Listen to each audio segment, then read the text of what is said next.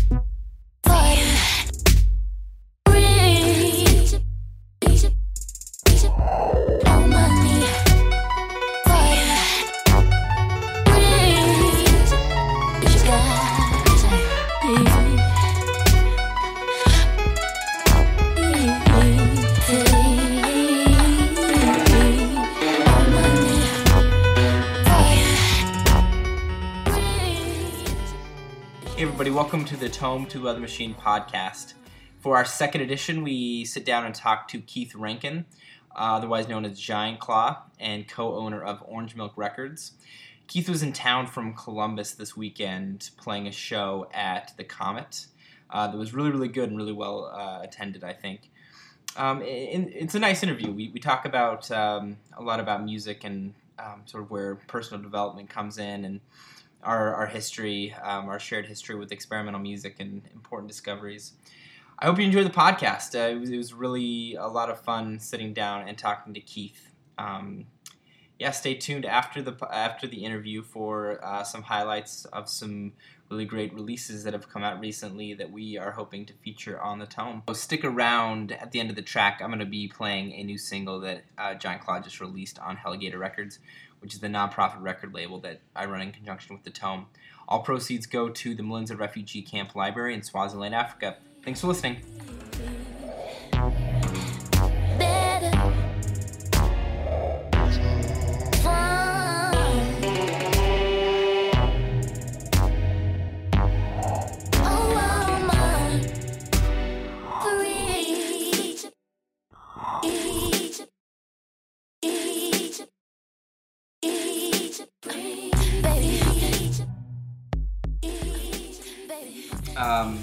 Sitting here with Keith Rankin of Giant Claw, or is who is Giant Claw, um, and uh, yeah, Keith played a really good show last night. Um, a, a lot of people uh, turned out, and it seemed like uh, the feedback was was really positive.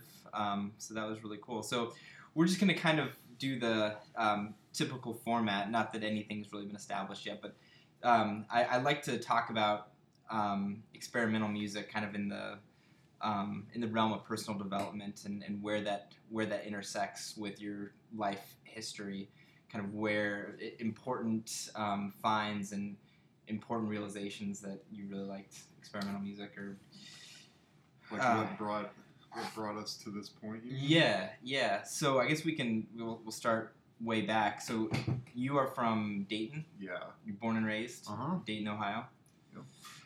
um, so what, uh, what what part of Dayton? It's my parents lived like right at the crossroads where uh, Dayton and Kettering and Moraine meet.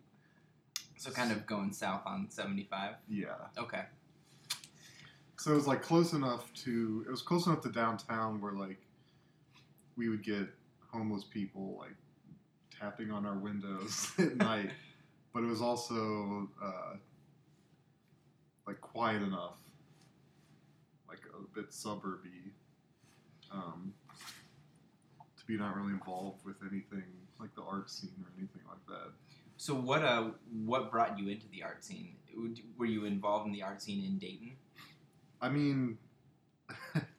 Well, what little art scene Right. is right. Dayton. Yeah. Uh, later on, I guess a little bit. Uh, I mean, there's the there's like a one stretch, you know, the Oregon. The- Yeah, the Oregon District, which is a Um, weird.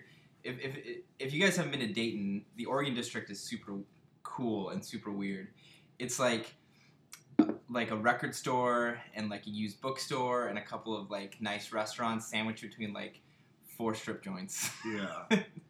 it's it's that. Dayton's weird. It's like Dayton also has a lot of like a lot of gay bars Really? and like dance clubs. The Midwest, man. The Midwest is like really, really interesting. And there's I think on Fifth Street there in the Oregon there's like like two or three exotic fantasies. uh, the adult videos. There's like a video store, a bookstore, and then there's like a peep show. Why do you think that is? Do you think it's like, do you think the demand is there, or it's just like if you build it, they will come? uh, that's a good pun.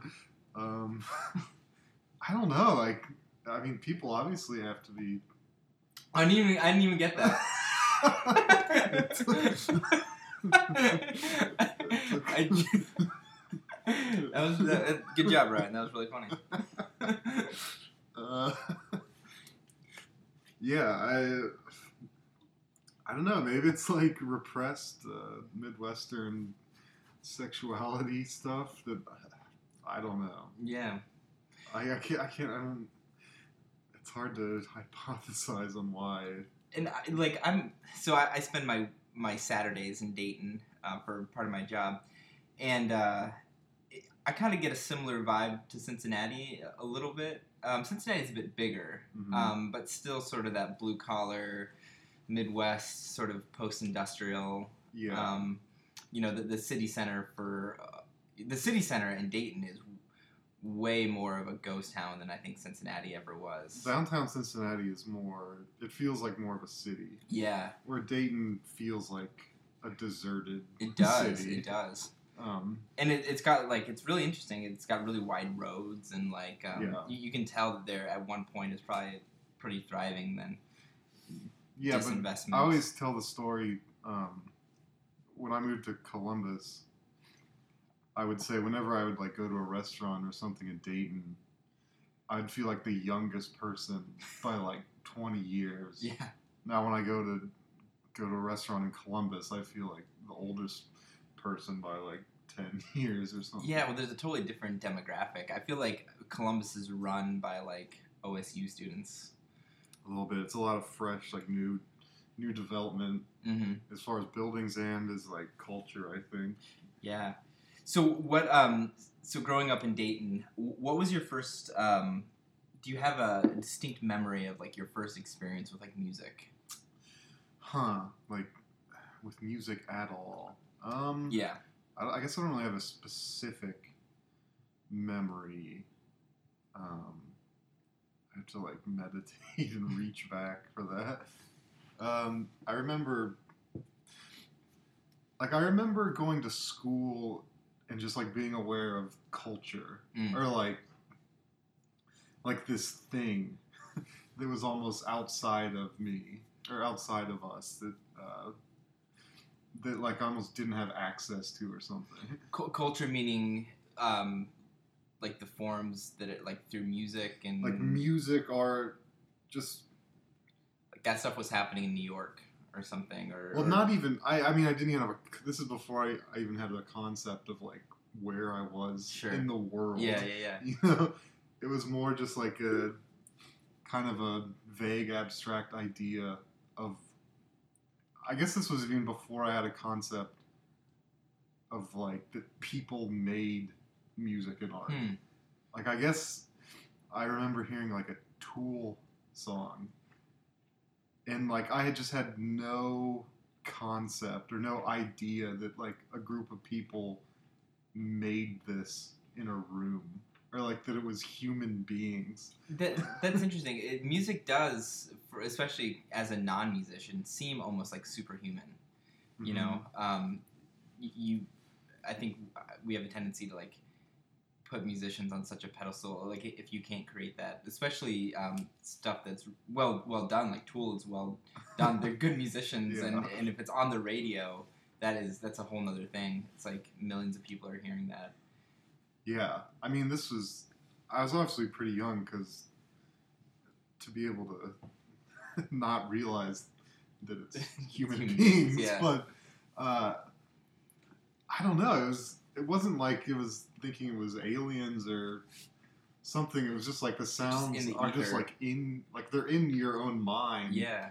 and it's almost like they're just existing there, and you don't have a concept of like a bunch of you know middle-aged guys like playing guitar, Right. banging it out in a jam session or whatever. Right. Yeah, you, you are totally you're divorced from the process of actually making music. I think it's especially listening to stuff on the radio. You know, Yeah, you, you, you it's- kind of stripped of like any sort of image or anything that. and, and no one tells you or no one answers the question like, what is this? Right. Right. Like you have to figure so much. I mean, not just with music, but everything. It's like you, like school doesn't prepare you for the way that your life actually works.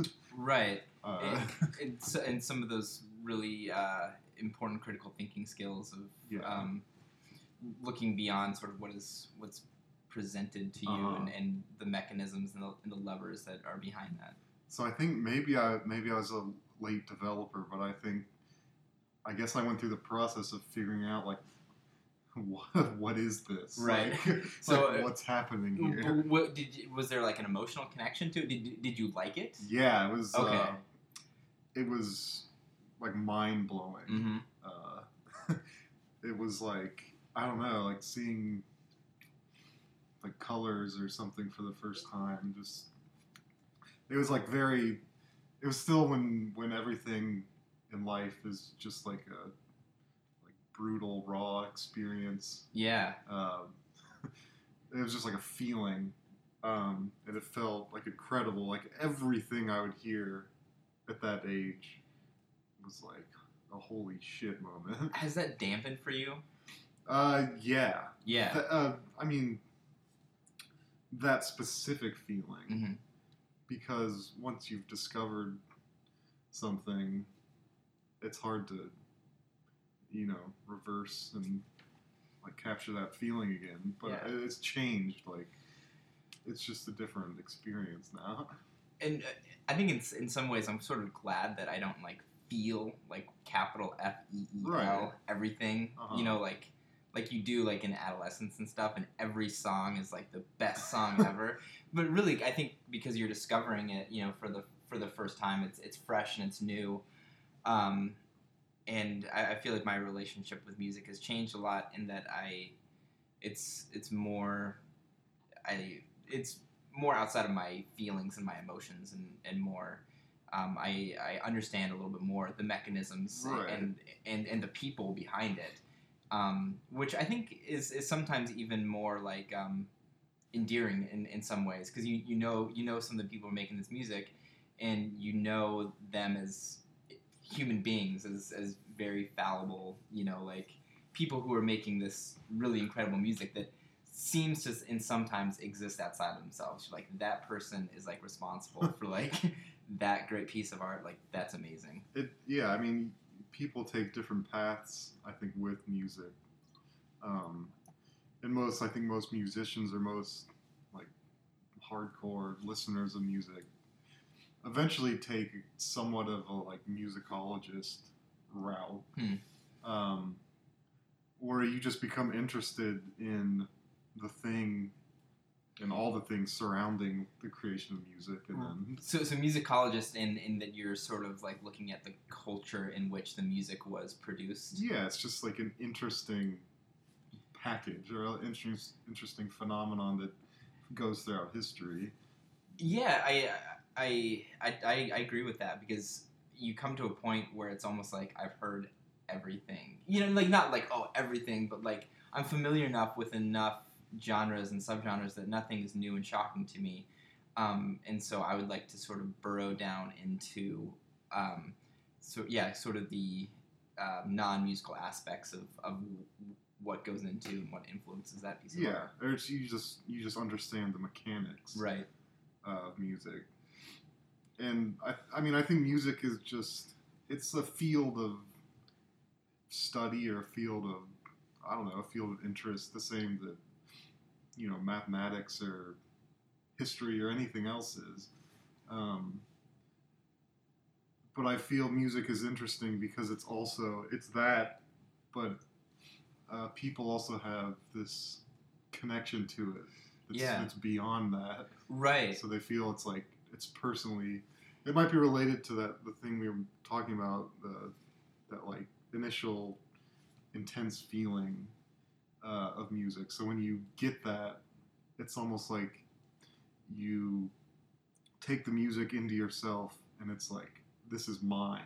You know? Yeah, you you, pr- you process it um, through your own experience and, and your own emotions. I, I remember thinking like um, it, it- a big shock to me was realizing that like these pop ballad deers and stuff like that who like um, like Rod Stewart and stuff Uh-huh. like that, you know, p- probably didn't like.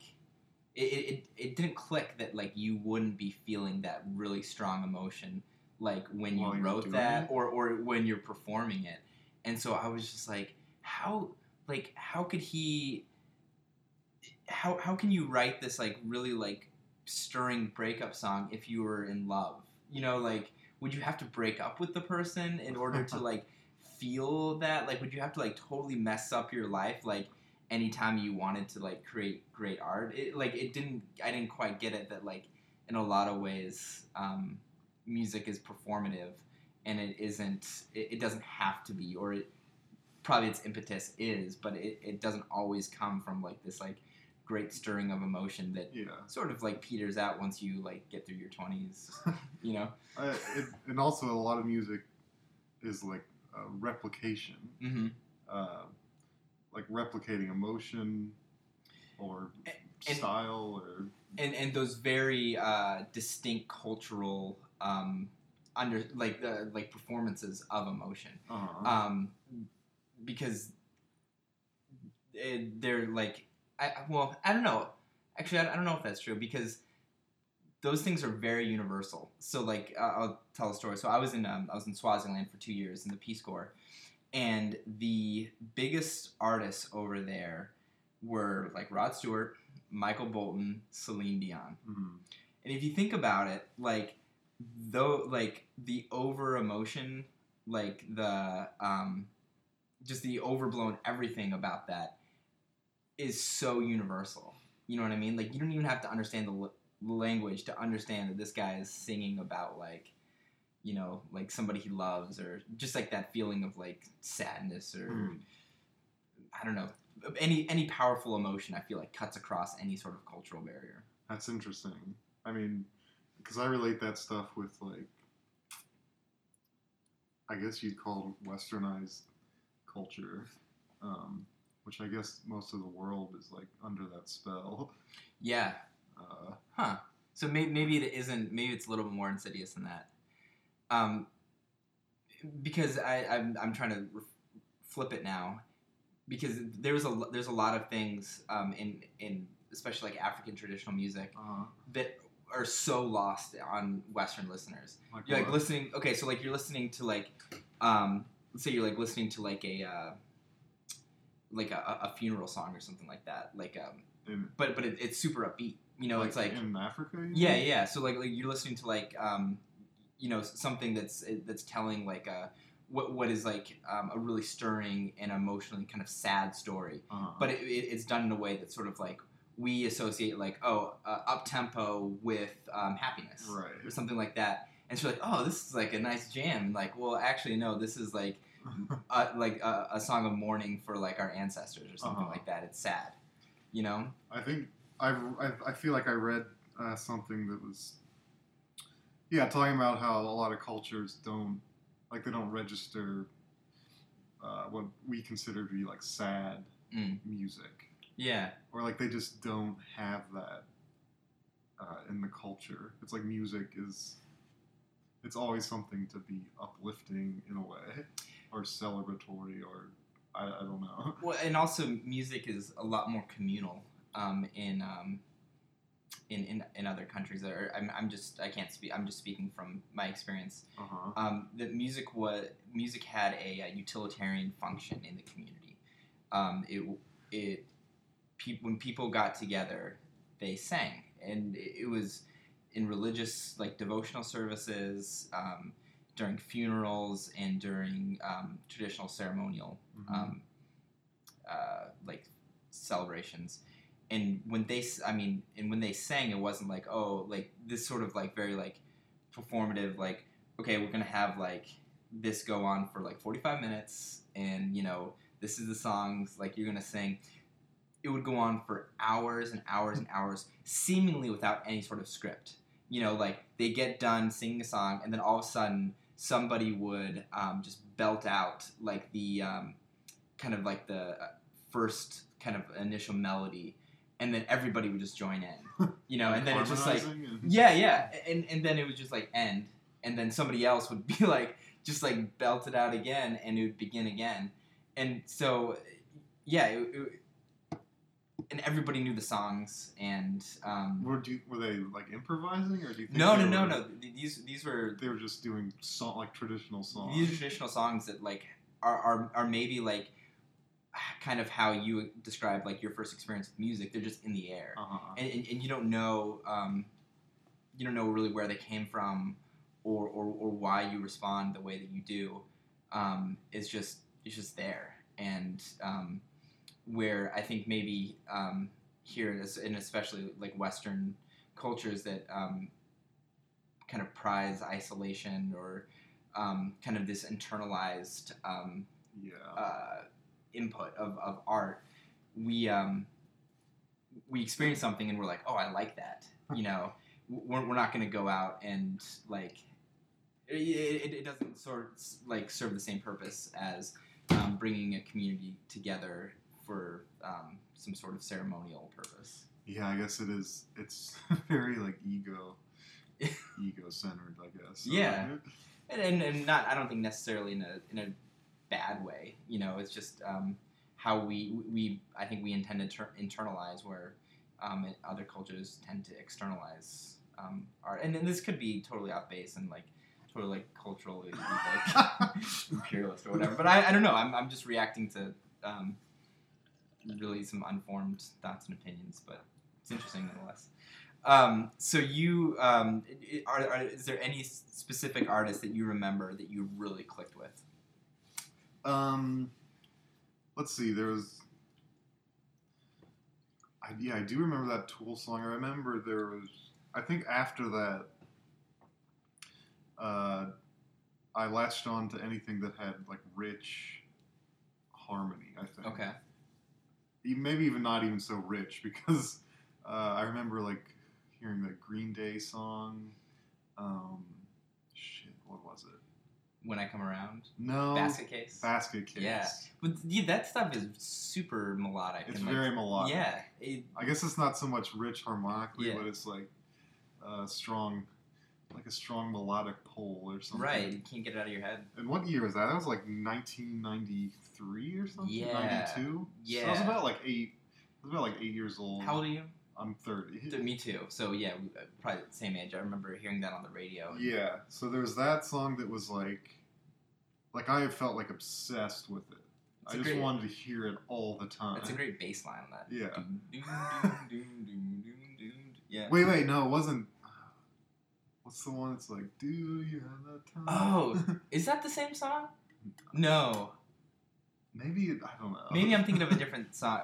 But I mean, off that album, Yeah. Dookie. Like it, they're all they all kind of blend together. Um, so there was that one, and then um, uh, there was like this band Ministry, Oh yeah, Um, yeah. and there was just one song, I think Psalm sixty nine, uh, that I think my I had a friend who whose older brother was very into music, and I would like dub tapes of his CDs. That's the key. Is friends with older brothers. yeah. Who are like into like '90s industrial music. Yeah, because I had an older brother, but he was very into like basketball and hmm um, and sports, and he like collected baseball cards and stuff like that. hmm Uh, but yeah, it was. I anything that had like this kind of melodic or harmonic pull to it, I just became obsessed with. hmm And it was funny because the only way to hear it was like on the radio or if, if you dubbed it Yeah. on, on tape from a CD or something. And which I, at first, I would just turn the radio on and like pray to hear Isn't these that, isn't that songs. crazy? That's so so foreign now. It's unbelievable. yeah. Like we are definitely the last generation who's gonna have any connection to like that that pre-internet The- way of doing things. the whim of like the DJ or the, the Yeah. whim of like really the record companies for getting the singles to the DJs. And yeah, no, that was um, and then but then you had things like um, like late night FM shows or AM shows, um, like community radio, um, that I didn't really discover until I was in high school. Um, like college. yeah, like, yeah, like college radio stuff. Um, I, rem- I remember there's this one FM sta- station that like after eleven played like college, what would be like college rock, Huh. and I, I would- always tune in. Um, and I happened on it by by by total fluke, and it was it was like that thing that you were describing. It's just like I don't know like what this is because it's so different, you know, and nobody's telling me what it was or Mhm. um, you know sort of selling it to me in some sort of package. It's like this is like a and, and it wasn't anything like too adventurous. It's probably like Yo La Tengo or something like that. Um, Yeah. But being like, what? Like this is these guitar sounds and the song structure are definitely not like designed to be played on like FM for like mass consumption. Right. So, So- the, it's the first idea of like uh, uh, like underground Mm-hmm. culture, Yeah. basically. What what was the what was your first experience to guess like underground music? I mean, I guess Ministry they were like on MTV and stuff. I feel like, but but, but they, so. they were they were still pretty like. Uh, I mean, that whole industrial music at that time was like Yeah, that's it's funny. I like uh, I, I didn't even listen to the Ministry again until like two years ago or something. Yeah. Um, but it is, like I still enjoy it. Yeah. it's a time and a place. Uh, I'm trying to think. I I definitely, as I grew up, um, even around like ten years old, I think I was exposed to like some classic rock, Mm. and I had there's this guy who lived down the street from me. Like he was a music therapist, Hmm. uh, and he was like an old, like an aging hippie guy uh, but he was really smart and um, like he wasn't like a burnout stoner type. He was like a very gentle music therapist hippie type uh, who loved like uh, jazz fusion and, and like weird prog rock and stuff like that. And I, I started getting guitar lessons from him once a week. I'd like give him ten dollars a week, I think, and he'd give me guitar lessons, and he would just play. Like every time I'd come down, he'd have like a, a record playing. So what what kind of prog rock? Like Yes and Yeah, like King Crimson. oh nice. uh, was my favorite. Um, and like the Mahavishnu Orchestra. Okay. They're like a like a '70s jazz fusion. It's just like very quick violin and guitar runs, like like uh, like very, and it's recorded in like an old analog '70s style. Uh, but it's so removed from kind of that era's rock and roll. Uh, it's on. I don't know that, and there's a drummer Billy Cobham who's on that, who was like mind blowing. Um, so all that stuff was huge. Like I loved it. Um, so I was going between that and then there was like radio, like radio stuff. I was still really loving, like Korn. Um, oh man, you uh, w- w- what's that album that we probably like listened to at the same time? Life is Peachy. yeah, I was. Yeah. I was. In, I was more into their first. Okay. Their first record. Uh, but they, I. Ah, yeah, that stuff. I've listened to some of that recently too, and I feel like you. does it hold up? Yeah, it's like Okay. I really like it. Um, some of the lyrics I don't, I don't like. Yeah. Or like some of the, some of the stylings of his vocals, I guess you'd say, or like the little ticks of. hmm I guess haven't aged well, but a lot of like the bass and rhythm is yeah, their bases was very amazing. Yeah, it's like incredible and kind of bizarre, and Yeah. I, you can't even believe it was on the radio. Yeah, coming out of this like weird sort of like distorted funk. you Yeah. know? Yeah. It was almost like a precursor to like genre smashing. Um, I don't know, like kind of transmodernist, like pulling all these different Yeah, things together. And, and it's interesting um, because I, I feel like the the only tools that were at the disposal of people who were doing that was to like commodify it even more. Like instead of like throwing up your hands and being like, I don't know what this is, like it exists. Uh-huh. It's like, okay, let's how can we market this and how can like we have a million other bands sound like this. yeah, So, but yeah, no, I uh, I remember that record quite well. I I just remember the uh, the creepy cover, like the little kid. On the like on the swing set. yeah, and I, I never really quite got into it because it was like music that my friends like listened to, um, like my like bad skater friends. And like I, I came from a very like religious Oh, um, okay. uh, we didn't have MTV or anything like that. Um, and so like I, I would like th- that was like my guilty pleasure, like play that. That's that's another huge thing is um, like the the unknown or the idea of the unknown or like the unattainable. Mm-hmm. Uh, I think that was another element that was like had a strong pull on me. And and, and Korn, Korn had that, I guess.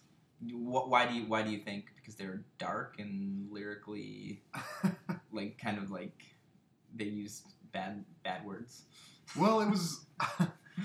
I don't know if necessarily Korn was like it kind of was. I think my my mom did want me to get it Yeah. Uh, because it had parental advisory Yeah. sticker. Yeah, I remember. I remember Whereas like whereas I think like the ministry didn't. yeah, well, like, So, like, you I had- could you could get around that by like releasing your stuff like independently. Yeah, yeah, that's probably true actually. It's like I remember playing the ministry, the song Psalm sixty nine, like Mhm. showing my mom, like Wow. like that I had no idea about like the religious like connotation to Yeah. the lyrics. It was just like like you know you just want to share what, what you're hearing. How did she react to that? I have no recollection. I think she just kind of blew it off. Okay. But it, that reminds me. The other day, I was at a, I was at a bookstore, and heard this little girl. She was with her mom, and she was getting something. I wish I had seen what it was, but she said to her mom, "Like, mom, do you think it's cool that I like this?" and it, it, it reminded me of that, like showing my mom ministry, like you on. That's, in, that's, that's really interesting.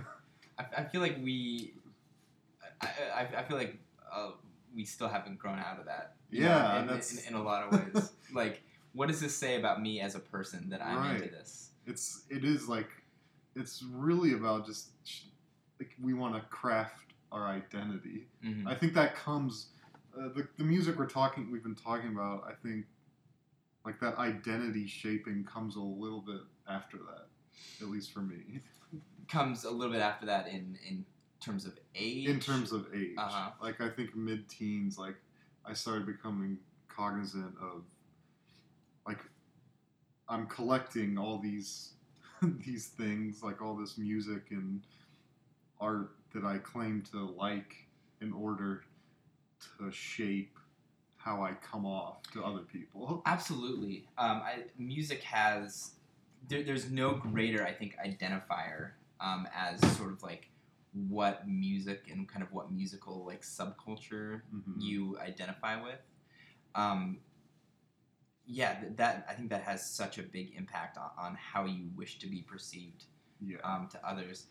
I think for me it was it was interesting um, because more than anything I had a religious identity Oh. um, and so I couldn't. I felt like I couldn't um, uh, fit into one subculture because subcultures in and of themselves are opposed to the mainstream, and you just like that was like not a value that was like that that wasn't valued in my community. so it's like a constant clashing Absolutely, but I think I think it was ultimately beneficial because I could sort of be like a polyglot. You know, I could kind of like like okay, well I I can listen to punk music. That doesn't necessarily mean I have to be a punk. Or like I could listen to this like you know, like rave like electronic music. It doesn't mean I have to be a raver or something like Mhm. that. And so um, because because I felt like in some ways I couldn't, you know, because my religious identity kind of superseded all of that.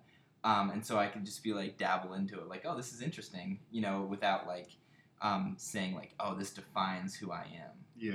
So I, I- I think ultimately, I think that helped out and, and sort of like maybe explain sort of my um, just really disparate like um, uh, interests in, in different kinds of music. Were you into like religious music? No, no, no, no, uh, no. I like. I think even back then, I could see through that. Um, it's like this is no different than what's being played on the radio, and they're just trying to sell me something, just like, or like, I, and e- e- yeah, I felt like it was even like they like there was something with a really strong message. Um, either way, I sort of It's like trying to like get a message in through. The, it's like sticking a pill in peanut butter. Or Absolutely, yeah. I mean, it's just like you know the famous like you can just replace Jesus with baby, and you've got like a like a Christian pop song or something like that. Yeah. No, I, I I never I never got into that, and, and nor was that ever like really like I think pushed upon me.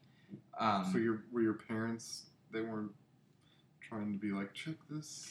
Christian yeah, I, yeah, I, yeah, I, they would, you know, like every once in a while. But I had I had some um, some sense of autonomy or, or, some level of autonomy um, into what I uh, into the music that uh, I listen to. I mean, and, and there's a lot going on below the surface that they didn't know about. Uh-huh, You know, um, yeah, like I had a whole stash of like CDs that I like uh, I uh, hid, and, and and one time, um, they my mom found it, and it was like, um, it was Minor Threat, um, and uh, and she was like reading the lyrics, like she like read them out loud to me. And I'm like, but like, and I couldn't, I I didn't have the tools to explain like, no, mom, like this is like really like positive, like you know, it's like right. you know it's like actually like really like uh you know like really like affirming you know I, i'd much rather be like uh you know w- wouldn't you rather like this is talking about like not doing drugs and like you know sticking up for yourself and, and, and Mhm. stuff like that you know what, what would you rather have me like listen and, and and that just didn't click you know like no but it's they're using bad language and it's really loud and abrasive and so Even that seems like a quaint kind of idea of like music being something that's like powerful enough to like corrupt someone's mind. yeah and I, I I feel like i feel like a lot of people especially like back then you know um, that was uh, that was definitely like in the air you know you had like the west memphis three and and, and stuff like that you know and, and the um, especially in the 90s like the great satanist like cult scare um, that was uh, that heavy that scapegoated like heavy metal music um, or anything that was dark or something like that um, yeah, I honestly think that I think that was in part like the parents being scared of that corruption through music or Mhm. something. I think was tied to music being so closely tied to people's identities. yeah which I think now it's like it's it's become tamer now as far as people like using like a specific subculture to like put their identity through entirely. Absolutely, and th- there isn't this um, there, there's not like this like chicken or egg, you know, like what came first Yeah. type thing. I, I- feel like most of the time, um, somebody has their identity sort of figured out or figuring it out, Mhm. and music is just um, a way to sort of amplify amplify that or um, externalize some of these like um, internal if if if it is like angst or something like that or like your your like where you're coming from culturally you know But wouldn't you say that, like, because of that, it's almost like this kind of social power of music has died down a bit? It's not as. It's almost like, uh, like, people are using music more as like fashion, like clothing fashion, as in it's like very in and out I'm not saying it's a negative thing. It's Yeah. just like the nature of how uh, we're identifying with music is becoming more rapid. It's becoming a bit uh, less like committal or something. And and do you think that is maybe a response to um, just the sheer availability of it? Yeah, Um, that's a big part of it. You know, if yeah, you don't necessarily have to commit. And I think the breakdown of genres, um, ha- I think maybe has to do something with that.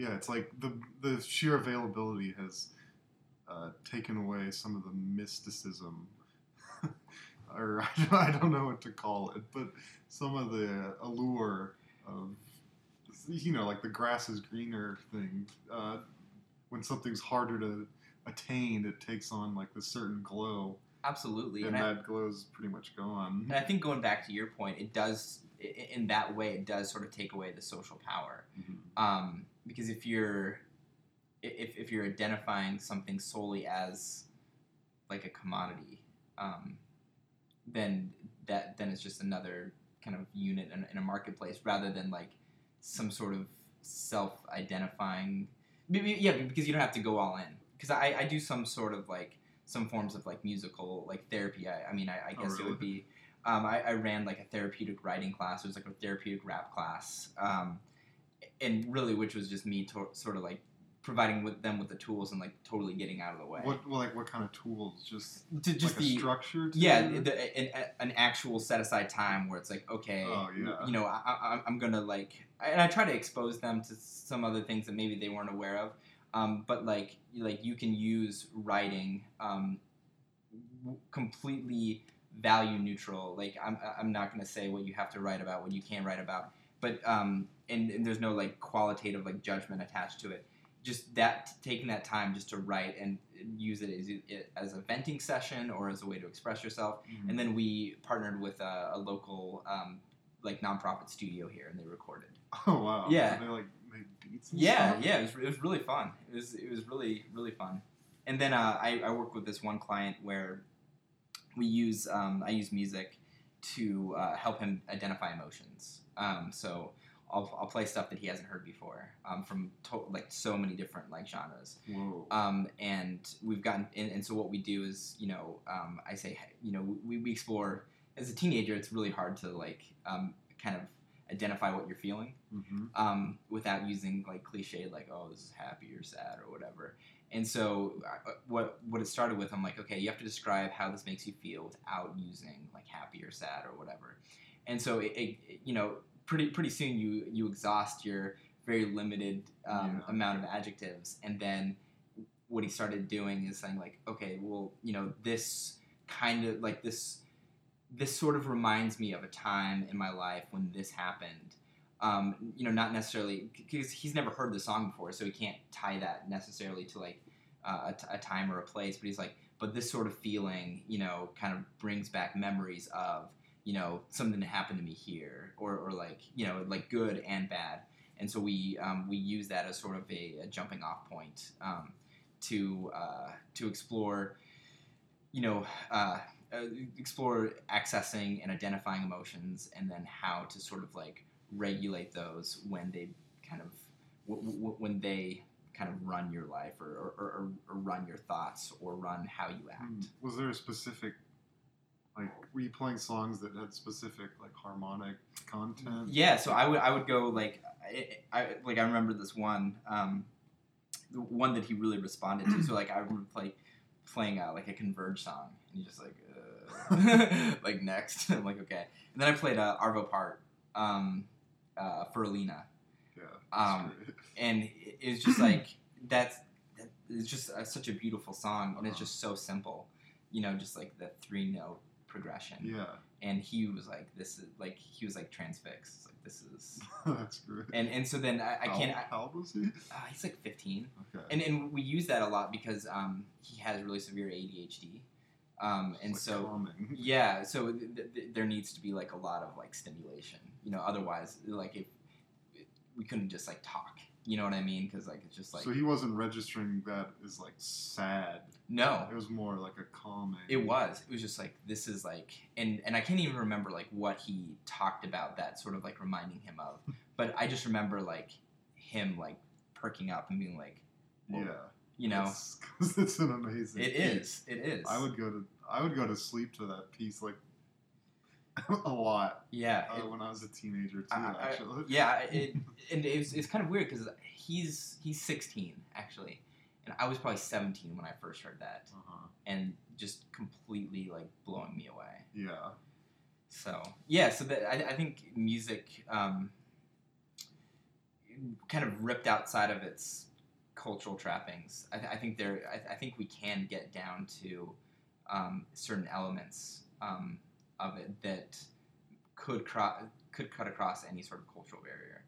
Um, Hmm. and, and, and, and not and, and not necessarily putting any sort of like qualitative thing like oh this is like happy or sad or, or anything like that but like this is like I don't, I, I don't know like this affects me and and whatever whatever however you express that is is equally valid but it does something and and and I think uh, a big part of um, either playing music or writing about music or digesting music is trying to figure out what that does to you. But so, do you think you could send like a piece of music, say that uh, the Für Alina piece, like 200 years into the future, Hmm. and like they'd be like, what kind of reaction would they have? Yeah, th- th- th- that's a good that's a good question. Um, I mean, I, I just for like this thought experiment, I would say yes. um, yeah, I, I mean, I, I've, I have no idea, but I would say just just to support my yeah, theory, yes, I yes, because. I've just wondered, like, I've thought about before if, like, the impact of harmony itself will someday in like the distant future just go away, Hmm. or if um, What, what, what makes you think that? um, I guess because, for instance, it's, I think it's most clear with minor minor key music. Um, I think the perception of minor key music has shifted, even if slightly, over the last maybe like hundred years or so. Um, to where if we hear like a very like stringent minor key piece, at least for me, uh, a piece that might have made me feel some strong emotion or like like you know the typical forlorn like sad Yeah, minor key emotion um, like that has become it's like now it's it's cheesy or like corny. Um, and it's almost like uh, I almost just think one I wonder if that like transition will at some point be applied to like all harmony itself. Um, so for instance like I'll use in my own music I'll use very uh, strong like minor key stuff sometimes. But it's almost like I do it consciously uh, almost like referencing a past era where like this meant something else interesting. So you're not necessarily. Um, do you feel like when when you're writing that that you are like operating in that minor key, or is it always sort of like a sort of a, like a meta reference to like a, another type of music? yeah for specific for spe- specific like harmonic certain harmonies and uh, combinations it's i usually use them now as like a reference Okay. uh, it's like i'm not playing these chord changes and getting like pumped up like Right. this is Or, or, or sad. or sad Yeah. like holy shit like i'm crying on like the keyboards like it's uh, i guess it's a more conscious like reaching back uh, and, and so in, in reference to your music, I, that that's actually been uh, written a, a lot about. I feel like uh, about your music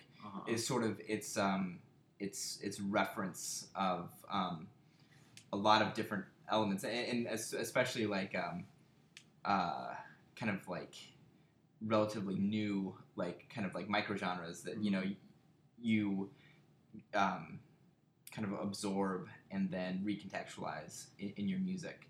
Um, how how much of that is um, you sort of playing in that mode, um, and and how much of that is um, like like you talked about, sort of like ref- just using that as reference. Um, yeah. I think a lot of it is it's partially just trying something. Uh, I guess not being afraid to just like I'm hearing something and I'm gonna I'm gonna replicate it Sure. just because I want to. Yeah. uh, and because like I feel it. If I feel like if I didn't, like if it didn't have some sort of connection, um, at least for now, uh, to this to a certain micro genre, a certain style of music, I probably wouldn't use it or Okay. try to reference it. But So, I, so, there is some element that you're like, I like that. yeah, Yeah. Like, or that that speaks to me. but it's interesting con- to consider that maybe that will change at some point. Like Change for you. Yeah, like if I, I don't know. I've I've been thinking about that. Like if, like how can you take something that maybe you don't have a connection with on like a, uh, like a gut level, and using it in some way that you find interesting or something. So like are, are you are you do you think that's inevitability or or, or something uh, or something that you'd like to experiment with? Yeah, maybe it's just something I'd like to try out. What, what what would what would something like that be? What would be a uh, like a micro genre or, or something that you don't necessarily have a connection with that you you could possibly foresee yourself utilizing? Well, for instance, when I was driving here uh, to play the show, me and my girlfriend were listening. I was just like flipping through radio stations, and we were listening to like a bluegrass channel, and uh, and there was like a religious channel, um, and I was just thinking like, it's like I don't dislike this the bluegrass music, Mhm. um, but it doesn't it doesn't stir it doesn't inspire me, I guess. Uh, and I was thinking, well, how could I use something like that Hmm. In, in some sort of way that like interested me? And I mean, maybe like you could utilize like the, um, not necessarily like the style, but like the um, the kind of the elements that, that make it up. Because like bluegrass is like really fast picking and, and stuff like that, like Yeah. arpeggios and stuff like that, which wouldn't I don't think fall too far out of the realm of what you do. you know? I guess that's true. Yeah, like the fast banjo arpeggios. or Yeah, like yeah, you know, you do. But I don't know. That's a that's a side tangent. Uh-huh.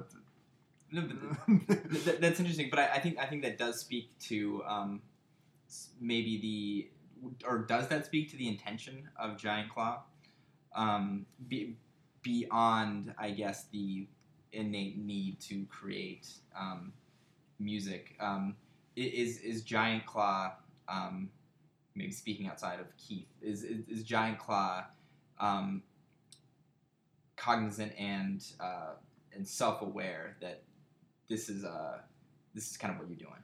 Yeah, I think I think to put it like if to put it kind of simply or to like package it. More simple than that, Well, no, because that was pretty. That was pretty. That was pretty clear. I think like there's there's a part of me that um, that has experience that's like pre-internet Mhm. and then post-internet. Okay. Um, and obviously that like that's what I mean when I say it simply because it's not that cut and dry, but for just for the sake of explaining it, uh, you could think of it like that. Hmm. Um, so it's like I feel like when I make music or when I hear music, there's like part of me that has this connection reaching back to like a sense of rich harmony and like arrangement and composition um, that a lot of people explain like like a gut feeling or a gut connection Yeah. to music. So I feel that on one hand, Mhm. and like I'll employ that a lot.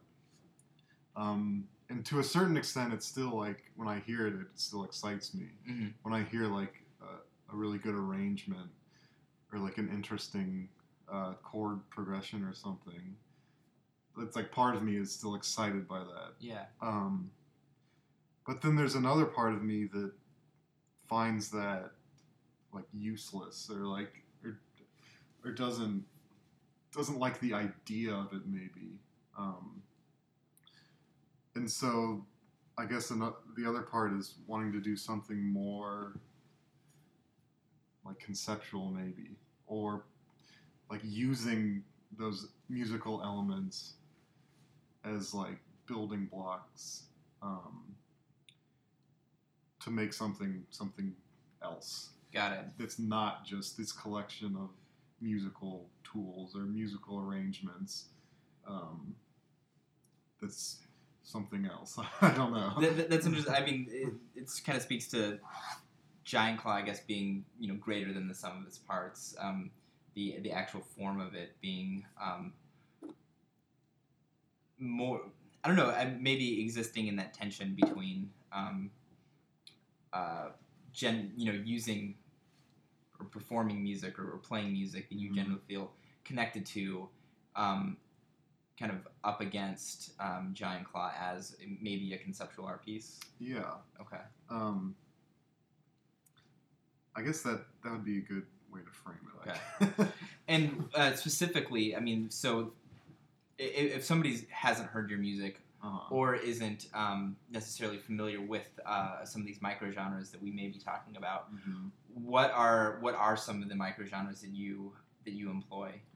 Well, on the, the the last record Mhm. that I did called Dark Web, um, that one I think started with like '90s R&B was kind of the jumping off point Mm-hmm.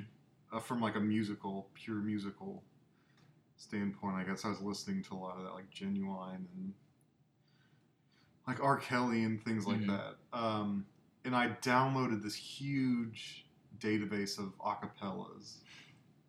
And so what I would do, I would take an acapella. Sometimes I- would, I wouldn't even want to know which one it was. Like I would just go into this huge folder of uh, MP3s and just like take one at random and drag it into my uh, recording program. and then I just start uh, randomly chopping it up. Like I just use like the scissor tool in the Mhm. program and just cut, make cuts, um, and make these like tiny, tiny little clips of uh, the, the vocals, and then I start arranging them. Um, like a lot of the times, I wouldn't even listen to anything uh, during the process. Uh, so I'd make the cuts and I'd start arranging them into long lines of cut up vocals, and then I'd finally listen. And sometimes it'd be like, "Holy crap!" Like Like, there's this like No, no change. This is like yeah, like this, or at least like a part of it would be Mhm. like, "This is like amazing." Like there's this new uh, vocal line. yeah. Um, and so I'd say like, oh, I think all of the songs on that record like have that process at at the core. hmm Um, and so initially I took those uh, cut up vocals and kind of just put rhythm to them, Okay. like a really minimal. I was also really into like the Mike Will made it kind of like deep 808 hit stuff um, at the time. So I wanted to do some of that, uh, like incorporate kind of a reference to that kind of thing. Mhm. And like I also loved the like trap music hi hat, which is like now all over the like Yeah. like you hear that all the time. And I think it's interesting, like just as to like a fast staccato, almost like manic, uh, manic element that like the hi hat has previously just been something to like keep the tempo like in the background, and now it's just like frantic, Isolated like- and like yeah. like. Uh, so I thought that was like amazing, and uh-huh. uh, so I wanted to use that. So at first, like the record was really just like a few very simple elements. Um, and around that time, I started thinking about it like, like, like it worked for me as a piece of composition, um, but it also was starting to work as like a almost like a collage piece, um, in using these like different time periods as like an extra musical reference point. Hmm. Um, and so I I made the decision to like kind of try to push that further. Um, so at that point, I I got my hands on a bunch of these things called sound fonts, which Mhm. are like uh, they're like type fonts but with sound. Um, Hmm. So for instance, I downloaded uh, like a bunch of old PlayStation video game sounds. Mhm. Um, and so I don't know how familiar you are with MIDI. It's like basically it's just computer notation. hmm Um, so you can play, like you can play a piano line or something, or on a keyboard, and you have the notation in the program, and then you can just click through different sounds, uh, and so the same line will be there, but you'll just be applying different sounds as if you're clicking through different text fonts. Yeah. Um, so again, I would do that. Like I would on top of this drum, percussion, and vocal stuff, I would write like harmonies and melodies on top of it, like kind of weaving in and out of it. Um, and then I would kind of just click through and like without even listening to it, like arrive at a, a sound. Uh, a lot of it was like the game Final Fantasy VII. Yeah. Um, there's a lot of sounds from that game on it. Uh, so, so that kind of retained a sort of like almost random aleatoric. yeah, a little bit. Um, sometimes I would arrive on something that was like no, Yeah. and then kind of cheat a little bit there. Yeah. But, um, and so that, I guess, a lot of that reference point was both the idea of like rich, almost classical harmony, um, in just the composition of it. Because I would try to, I would try to notate it, not playing on the keyboard, but actual, actually like notating it um, in MIDI but it's the same concept as if you, you know, like treble clef, bass clef, Mhm. that kind of notation. So I wanted the, I wanted like the harmonic stuff to follow certain rules, like of classical notation, basically. Um, I mean, obviously sometimes it broke, but like you know, never don't move in parallel fifths. Okay. Stuff like yeah, that yeah. These kind of stringent rules from like a bygone era. uh, so a lot of the time I was like applying those, and then with the sounds I was using, it was kind of a callback to like '90s video game, like Japanese RPG stuff, which I was also totally obsessed with Yeah. uh, when I was that age, and it was like a huge part of my life too. So. Interesting. So, uh, kind of what you're describing is sort of that um, uh, that that combination of um, playing in in certain modes and scales because it speaks to you, um, mixed with sort of that high conceptualization of um, of like intentional like this is what I'm. What I'm Yeah, and I also think about it as if if I hadn't consciously made the decision, like I want to follow these harmonic rules. Yeah. I probably would have played a lot of the chords and stuff just on a keyboard. Hmm. Um, so I think thinking about it as if I'm going to like recall this or reference this a different time period consciously, I think changed the like fabric of how it was made a bit. Yeah. Um, and I think you can tell on that record, because on my other records, I don't usually do that, like notating that stringently. hmm But I think in the harmonic stuff on that record, you can kind of tell there's just something, there's just a different sounds when notes are spaced out in a certain way. They're not just like block chords moving along a keyboard. hmm Um, so that yeah, that made me want to keep keep doing that more because I like I like that effect. Um, Well, that's awesome. Um, So Dark Web came out last year. Um, Yeah. maybe we could talk a little bit about Orange Milk. When did you start Orange Milk? That was me and my friend Seth, Seth Mhm. Graham. Um, we started that, I, I think, like 2010. Okay. Um, I think we were both. We were both like had come off of a break of making music. hmm Um, and for me, the music I was making prior to 2010 was very uh, composed and it was almost like prog rock hmm kind of stuff. Okay. Um, or I was into like Tomita Okay. and like switched on Bach Yeah. and that sort of thing.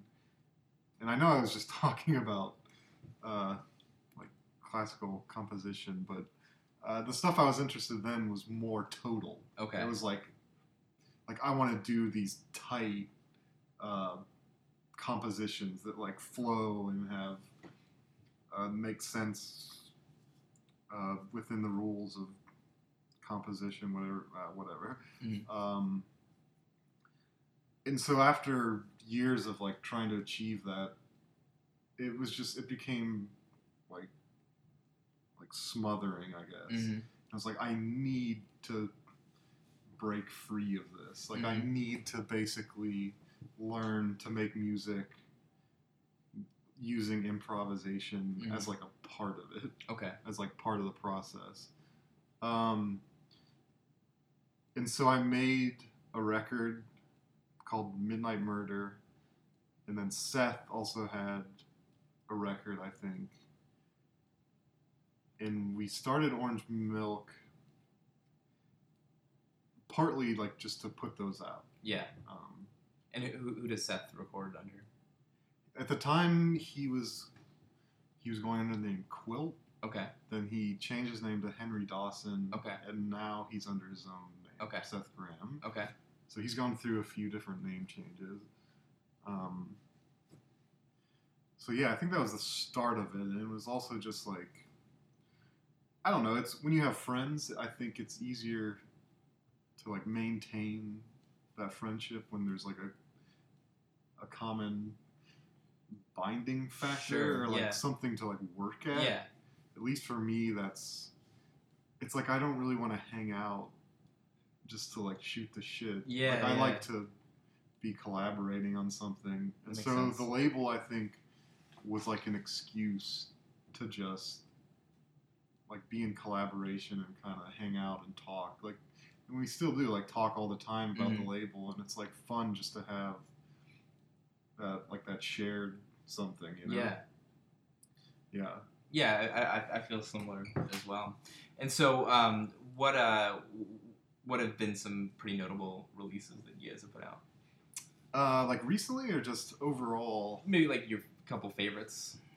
Well, um, let's see. I, I really have a like fondness for the Food Man Oh, nice. uh, stuff we put out because I feel like we found him just randomly on SoundCloud. oh, wow. and like he had no releases um, and he was kind of tagged as being like a japanese footwork artist uh, but he had a lot of stuff that was just bizarre and not really not really what you would consider footwork at all. And uh, we just asked him like to do a tape and he did. And i think since then uh, he's like that it was like that release kind of like kickstarted his whole musical path or Mhm. something. Or not his whole musical path but he's gone on to do a lot of tapes and Yeah. like a lot of stuff Yeah, and maybe we could talk a little bit about um, Japan. Um, Yeah. uh, it, does it see like it, it seems like you have a pretty sizable following over there?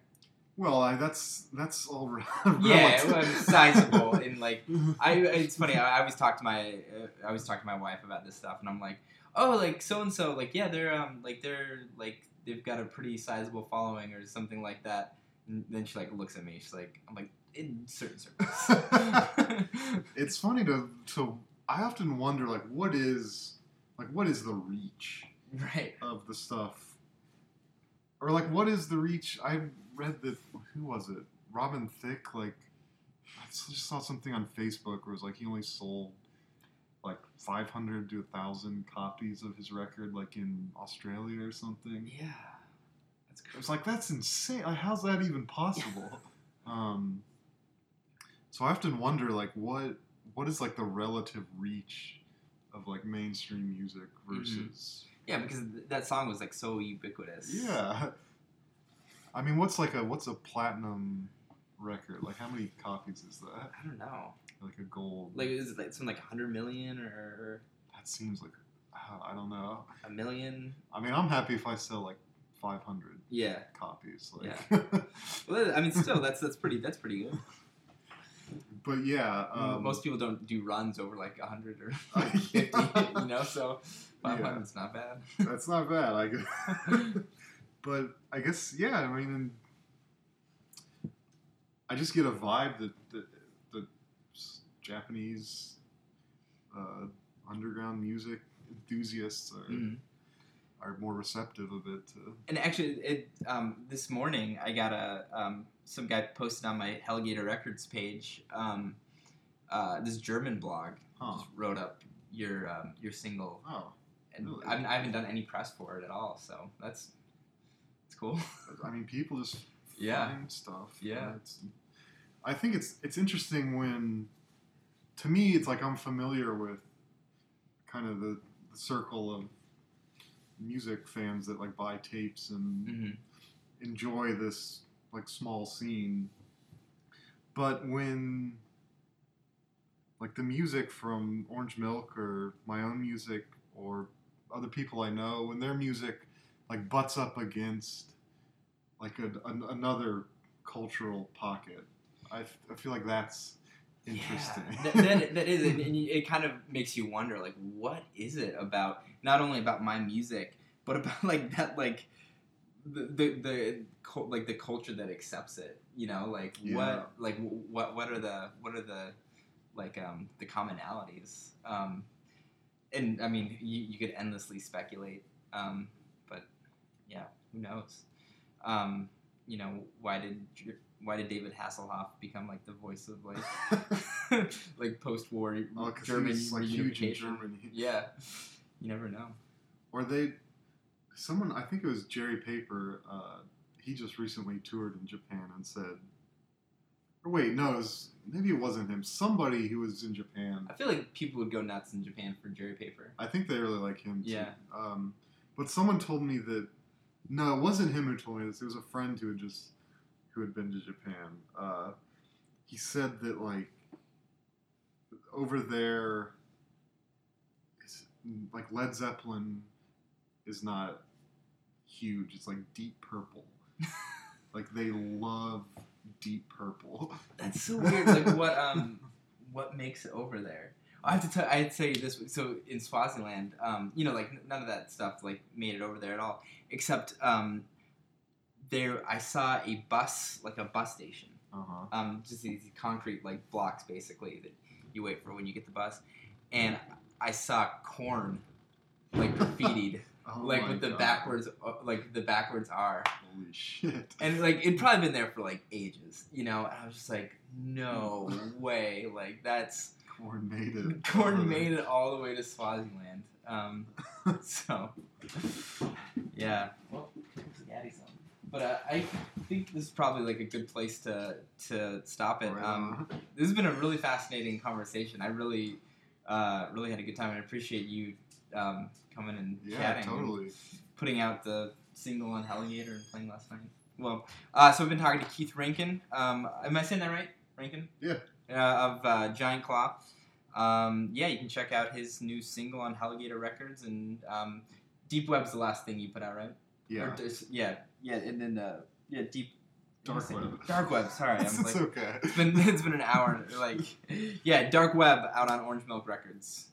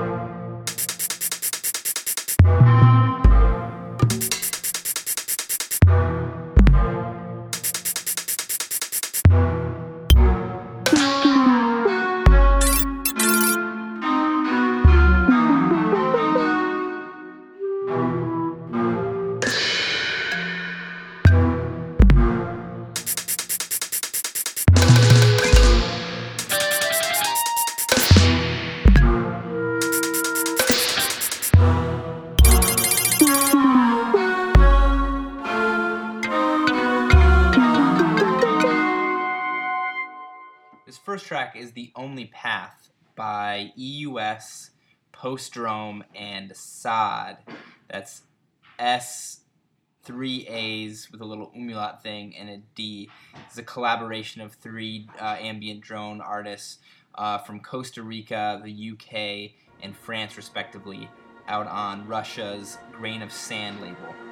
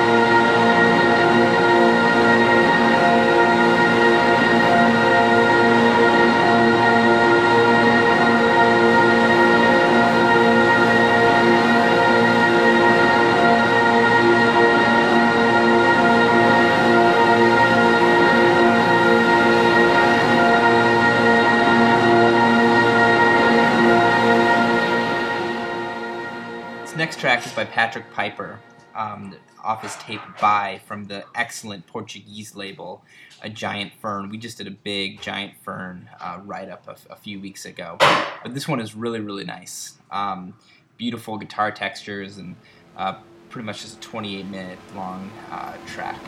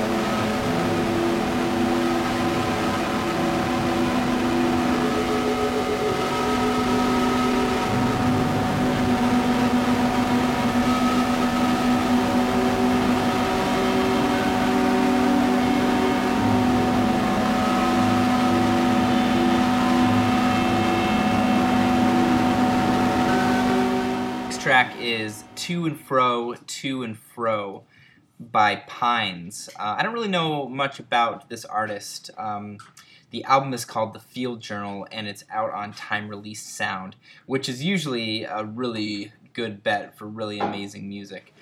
Um, but yeah, here it is. It's really nice.